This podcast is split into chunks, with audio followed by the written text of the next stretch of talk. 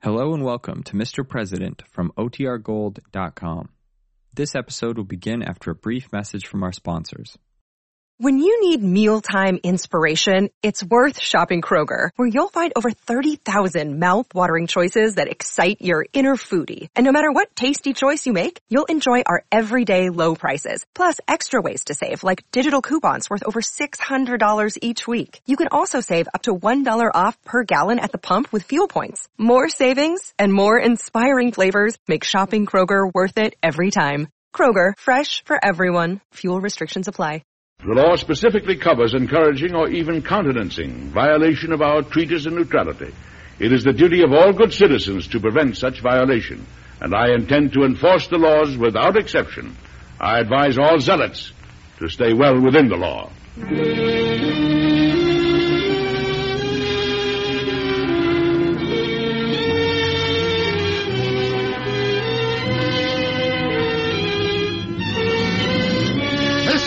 President, starring Edward Arnold.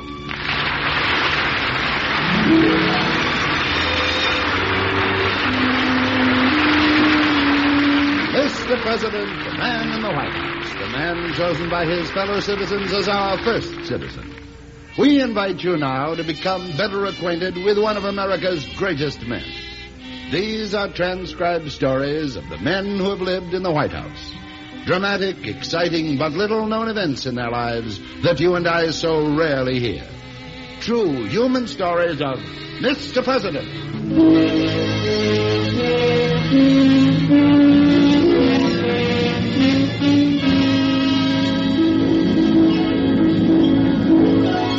Our Mr. President drama will begin in just a moment. Perhaps you don't believe in the kind of ghosts that are supposed to haunt houses. But there are other kinds. There are ghosts of words once spoken, ideas once held, personalities once present. Take, for instance, a tour of our nation's capital. Here, you think, Lincoln once stood as he pondered the problems of a country at war. Even as you look, your fancy conjures up the picture of that tall, gaunt figure stooped in thought. There, you muse, sat Washington, Jefferson, Madison, and Monroe, discussing the future of the newborn nation. And as imagination takes hold, the powdered wigs and lace cuffs seem more real than reality itself. These are the memories, the all pervasive ghosts of Washington. But for those of us who were unable to visit the Capitol, the same warm familiarity with the heroes of America's past is possible through the program Mr. President starring Edward Arnold. So listen now and see if you can name the president upon whom this episode is based.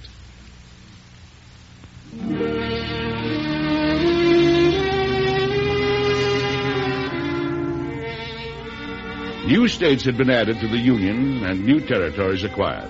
But as the incoming president, it seemed to me our national expansion had gone far enough for the time being. A zealous minority strongly disagreed with me, and they had money and power. My vice president was among them. My secretary of state, however, was just as alarmed at the growing expansionist activities as I was. The uh, situation is very serious, Mr. President. I know the roll of battle drums too well not to shudder when I hear them. Well, we've grown mighty fast, and there's a need for new markets. Look what this journal says. Yes, I know it by heart, believe me. It says the acquisition of Cuba is inevitable.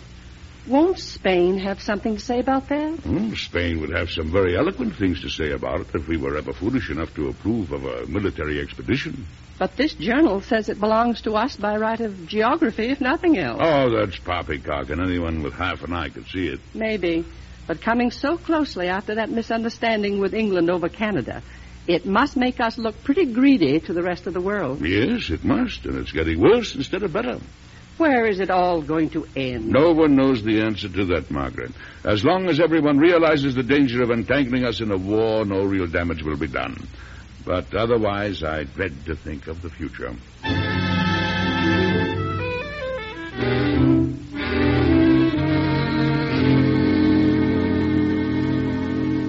No, Mr. Vice President, I can't agree with But, you. Mr. President, you can't stand against the inevitable. No one has yet convinced me this grabbing of other people's territory is inevitable. It isn't grabbing other people's territory. It's merely asserting our right to what was meant for us from the beginning. I'm afraid I'm not godlike enough to say what was and what wasn't meant for us. Would you like some fruit? Uh, I don't mind. Uh, thank you. Try the cherries. They're delicious. Hmm. They are, sir. So they are. Will you admit this country could do more for the people of Cuba than Spain has been doing? I don't even admit that your question is a proper one. But her ties with Spain are unnatural. Distance alone would make them so. Aside from their exploitation and misery under Spanish rule, don't they deserve their freedom? My definition of the word freedom, sir, is an annexation by the United States. There's important money behind this movement, as well as a respectable portion of the national press. You'll change your tune, I think, when you realize their power. That may be. I was put here, as you say, to execute the will of the people. And on that same day and on that same ballot, you were put here to do the same. You may be the one to change your tune when you realize where the real power always lies. With the majority.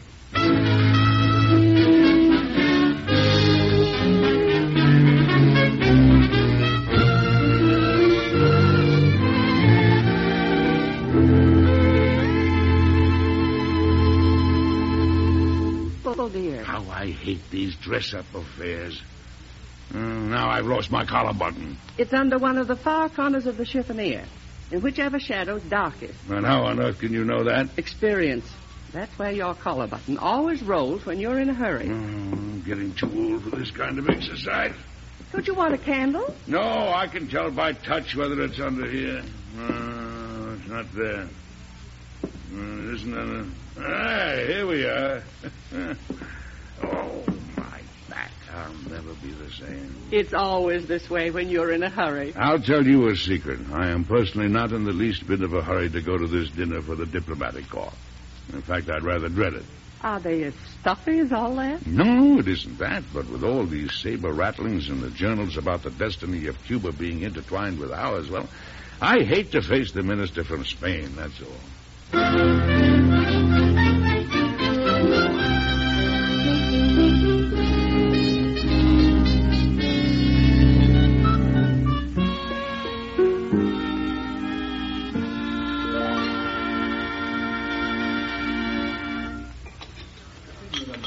Gentlemen, shall we join the ladies? Uh, Mr. President, Yes, John. What can I do for you? I promised the Spanish minister I'd ask you to stay behind for a private word with him. Oh, my. I was afraid of this. Now, you'll be more than afraid when he tells you his news, sir. You sound ominous. So is his news. As an experienced military man, you'll be the first to recognize the implications. As bad as all that, is it? Of course I'll speak with him. Uh, pray forgive me, gentlemen. I want a private word with your colleague from Spain. Of course, sir. If you please, senor. The president will stay behind with you. Gracias, senor. No, I didn't. I wanted to catch you. Well, senor, I'm afraid these are difficult days for both of us. That is so, Senor Presidente. Unless your government is able to take the necessary steps, the difficulty will become, what is your word, uh, incapable of solution. The Secretary of State tells me you have some rather grim news. Grim is the correct word, I assure you. Suppose we sit down and you tell me about it. Yeah, gracias. Senor Presidente, information has come to my government concerning a certain Jose Jesus Calderon, if that is his real name. Yes? This Calderon he is what you call an adventurer. Our information is that he was born in Venezuela, was instrumental in a revolution in Mexico, and is now an exile from Cuba for the same revolutionary tendencies. Where is this uh, Calderon now? That is precisely my point, sir. He is in this country in New Orleans, we believe. He has been given the reins of leadership in this expansionist movement certain of your countrymen so ardently believe in. What precisely do you mean when you say he's been given the reins of leadership? With the expansionist group in this country supplying the ships, the ammunition, the equipment, and of course the recruits through their newspaper propaganda, Calderon will proclaim himself the head of an emancipation movement and try to seize the Cuban government. That, that's a shattering statement to make, senor. It is a shattering concept, senor. You can vouch absolutely for the accuracy of this information? Naturally, we have checked it and rechecked it. It is true. I am only unsure of the American port in which Calderon has made his headquarters. I appreciate your giving me this knowledge in time to prevent this plan from becoming a fact, senor. Then you will so prevent it? If it's humanly possible, yes.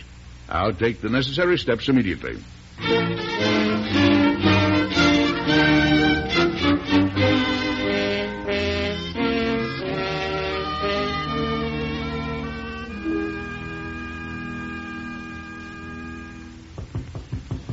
Yes, come in. You sent for me, Mr. President? Uh, yes, John, and I've sent for the Attorney General, too. On the Cuban matter? Exactly. If the Spanish minister is correct, and I think he is, we've got to act with the greatest speed. I'm going to instruct Attorney General Johnson to issue orders to all district attorneys, especially those in the southwest and in Gulf ports, to keep a sharp eye out for all activity regarding Cuban refugees in this country. An expedition the size Calderon will need certainly can't be kept a secret.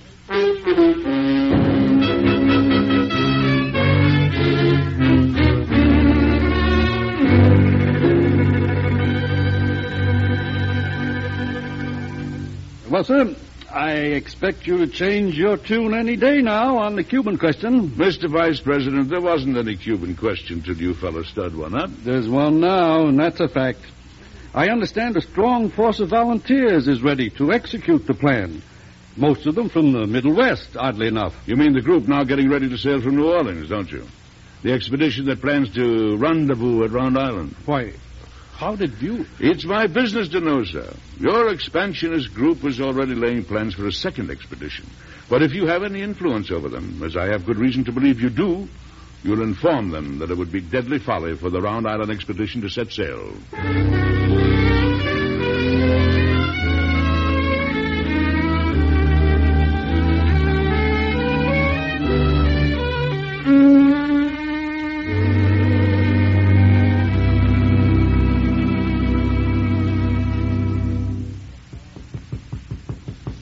Still awake, Margaret? That you, dear? Come in. Well, I didn't want to disturb You you. didn't. I only just this minute got into bed. Turn up the gas, dear, so I can see you. Oh, yeah. How's that? And how did your family supper go? Oh, fine, as usual. There's nothing like your own family and your own friends to make an evening pass quickly. That's right. we all missed you, dear. Well, I miss being there, believe me. But this movement to occupy Cuba and overthrow its government in the name of emancipation has reached a point of real danger. The journals keep drawing comparisons with Texas. The comparison is invidious. The Republic of Texas fought and fought valiantly against what it considered oppression. Furthermore, the territory of Texas had been settled and worked by Americans brought up to take certain freedoms for granted. It was a case of one branch of the family rejoining the main body. No such thing is true of Cuba. The Calderon expedition was illegal, and his backers knew it. What can be done to prevent such raiding parties in the future? Well, several things. The first is the reason I had to miss supper with you tonight. This proclamation I've been drafting. Proclamation? Yes, uh, it's rough, but it says what it means. Be it hereby proclaimed that any armed expedition against a friendly nation is illegal and criminal. It endangers the peace and compromises the honor of this country. The heritage of our forefathers is not one of piracy and coercion, nor shall it be allowed to be contaminated by such tactics.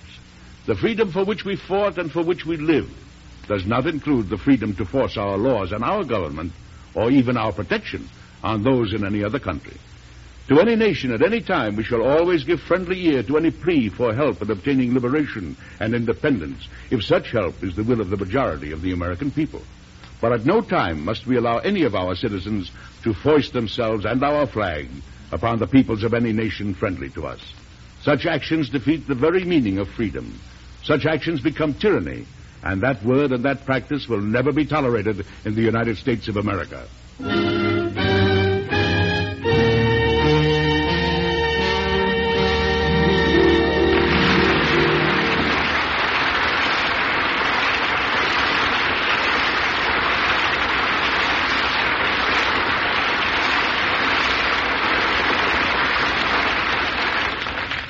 In just a moment, we'll come back to Edward Arnold and Mr. President.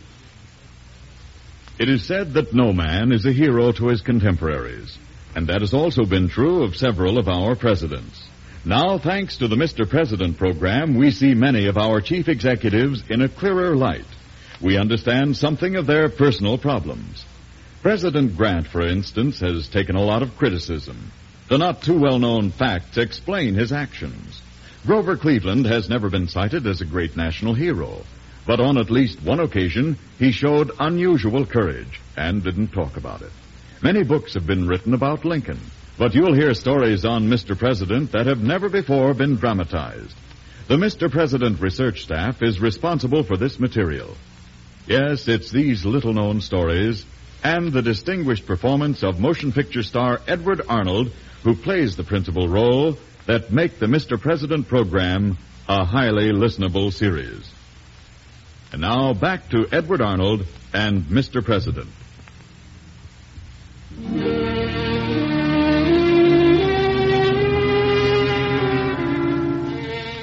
Well, have you figured out yet who the president was when all this happened? It really did happen, you know. The effect of my proclamation against armed raiding parties in friendly nations helped arouse the non-expansionist forces to the gravity of the situation. But the momentum of the movement to annex Cuba had achieved such force that its backers were quickly able to approach their objective from another angle. My vice president had no hesitation in telling the Secretary of State and myself just what that angle was. Mr. Vice President, do you realize the enormity of what you're saying? I do, Mr. Secretary. I also realize it's the will of the people of this country. Do you plan to have this new enterprise led by General Calderon? I believe he honors himself with that rank. As to that, I haven't yet been informed, Mr. President. It's clever, I'll have to grant you that. More important, it's feasible. It'll work. Cuba will be under our flag within a month. Are you at liberty to say how large your forces will be, Mr. Vice President? I really have no accurate idea because so many keep joining every day. Voluntarily, mind you. Well, give us an estimate. Oh, somewhere between six and ten thousand men. Six and ten thousand. And more. As I say, joining every day. And you plan to equip each of them with a rifle and call them emigrants going to a new land to settle down? That's right. After all, any settler in a strange land is entitled to a rifle. It's in direct defiance of my proclamation. Had you thought of that? Uh, we don't believe it is, with all due respect, sir. You proclaimed it illegal to embark an armed force against a friendly nation. These men are immigrants, not an armed force. It's fomenting revolution. It's against international law. Plainly, you're a soldier and not a lawyer, Mr. President. Your Attorney General will confirm the legality of what my friends have planned. That may be. But before I consult with him, I'll confirm this to you right now. These emigration ships, as you call them, will be overtaken, as was the last expedition. But this time, the leaders will stand trial.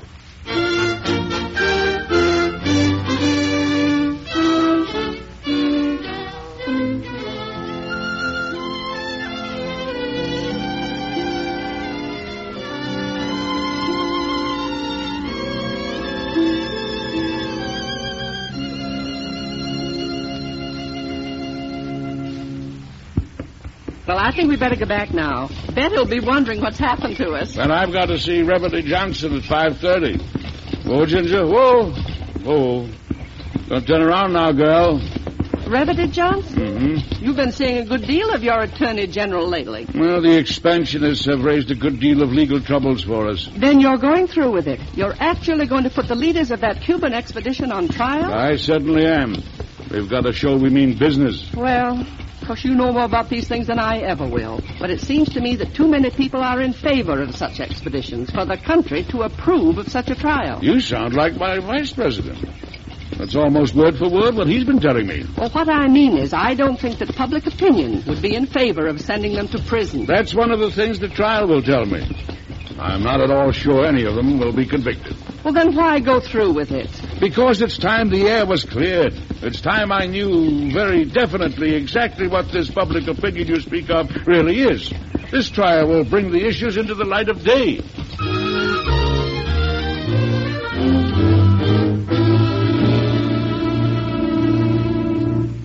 In the opinion of Her Majesty's government, Senor Presidente, the trial you remind me of was a mere formality. No one expected any conviction to begin with. Let me remind the ambassador that he speaks of internal American affairs, of a matter outside his jurisdiction. Gracias, senor. We will speak no more of this mockery of justice. Now, senor. In fact, I would not be here at all if it were not that your Secretary of State is out of the city. The ambassador's message requesting an immediate interview stated that he had new developments to report. Si, senor Presidente, I have indeed. It concerns the fate of some 52 of your countrymen. Oh, yes? It seems this group left the last expedition of emigrants before it reached Cuba. They went ashore at Contoy Island.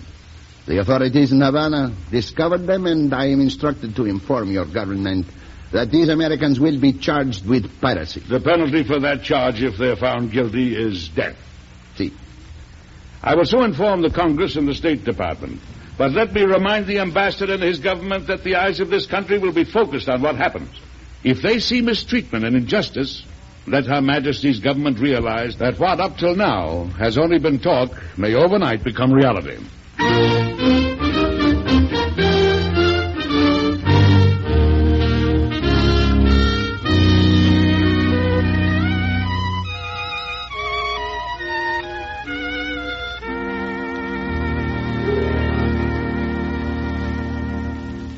Come to bed, dear. It's after two o'clock. I didn't know I was keeping you awake, Margaret. I'm sorry. Oh, I've been sleeping.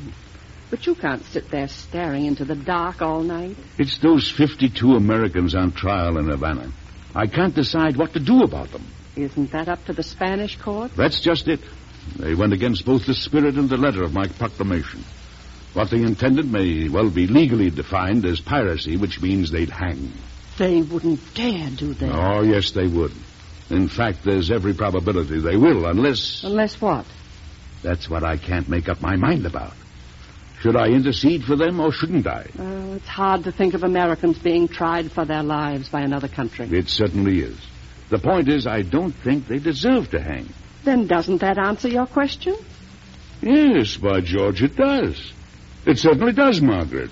The thing to remember is that whatever else these 52 men are, they're first of all Americans. That's how most people look at it. And they're right. That's how I'm going to look at it, too. I'll tell the Spanish minister the first thing tomorrow. I'm glad you woke up, dearest. you helped me.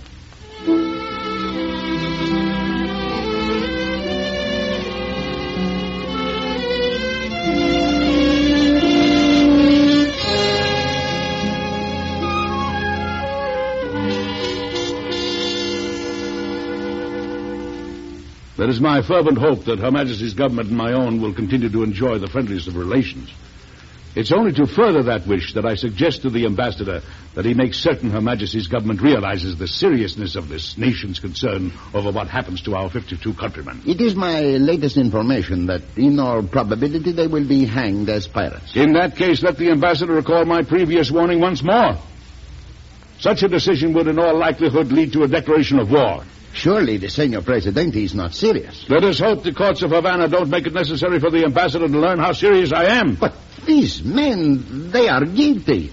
Even under the terms of the Presidente's own proclamation, they are guilty. Their guilt will be considered a matter for their own people to decide. But surely for 52 men, no nation would resort to war. Again, I must correct the ambassador. The United States will go to war if it considers an injustice has been inflicted on even one of its citizens. Uh, is it an injustice for a country to uphold its laws? The ambassador's question is merely talking around the point. I will fall into no such trap. Does the Senor Presidente realize that Her Majesty's government takes a view fully as serious toward the activities of these men as his own government The does? ambassador's question pleases me. If Her Majesty's government looks on the matter with the same gravity we do, it will realize the advisability of tempering the law with leniency. The Senor Presidente's statement is an unofficial suggestion, of course. On the contrary, sir. It is made by the President of the United States on behalf of 52 of his countrymen. It is as official as I can make it. By the time the ambassador returns to his quarters, I hope for the purpose of relaying the suggestion to Her Majesty's government, the suggestion will be a request in writing from the Department of State.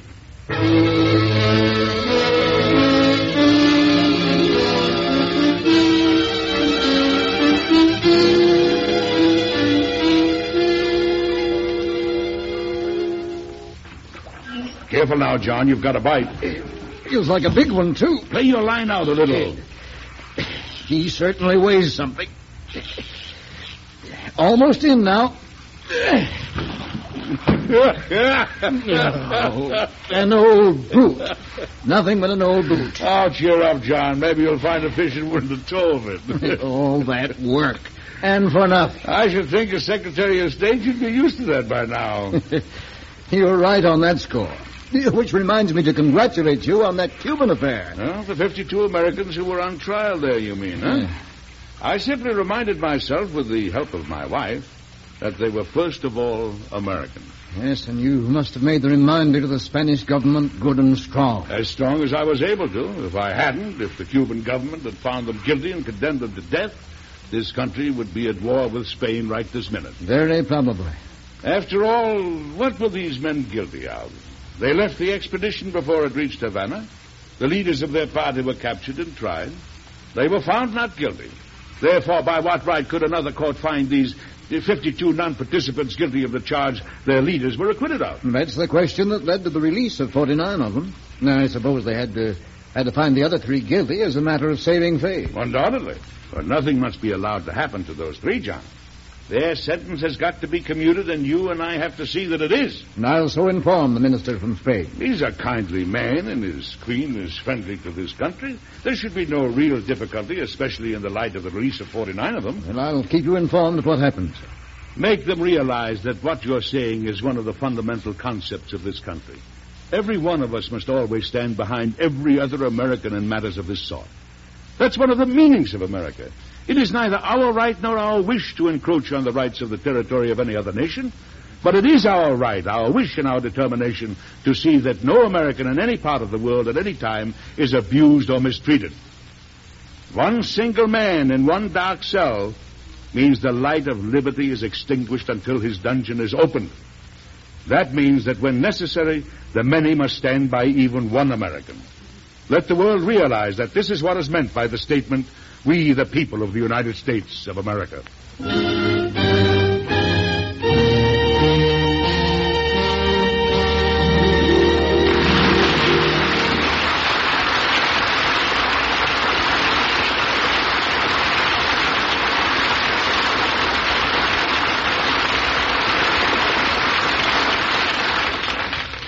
Well, you've probably figured out by now who the president was when all that happened. It really did happen, you know, and you'll have the answer in just a moment.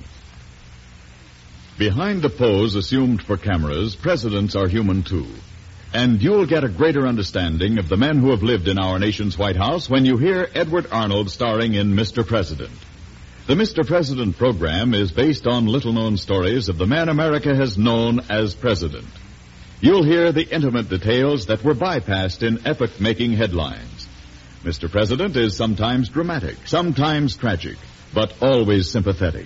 It's a program that removes the pedestal from our famous leaders to reveal them as they were human beings with great understanding beneath their political veneer. So join us when we present Mr. President with Edward Arnold playing the title role every Wednesday evening over most of these ABC stations. Now back to Edward Arnold and Mr. President.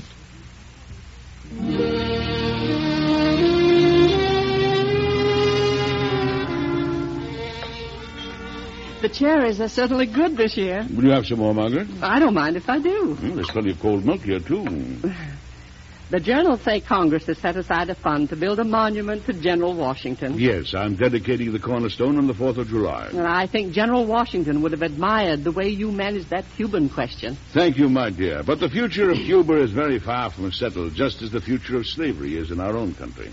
It's my hope they can both be solved without warfare, but my fear in both cases is that that will be impossible. Well, whatever happens, Zachary Taylor, your part in it will always be admired.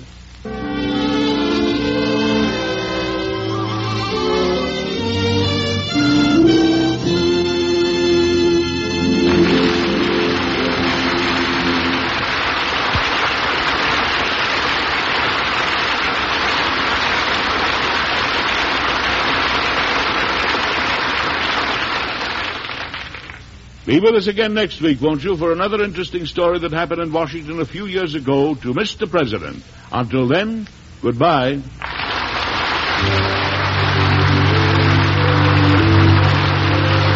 Mr. President, produced and directed by Ted Cole, was created by Robert G. Jennings and written by Bernard Dugal. Heard in the cast were Myra Marsh as Mark Moore, Francis Uri as John Clayton, and your narrator Ted DeCorsia as the Spanish ambassador. Our story was based on incidents in the life of President Zachary Taylor.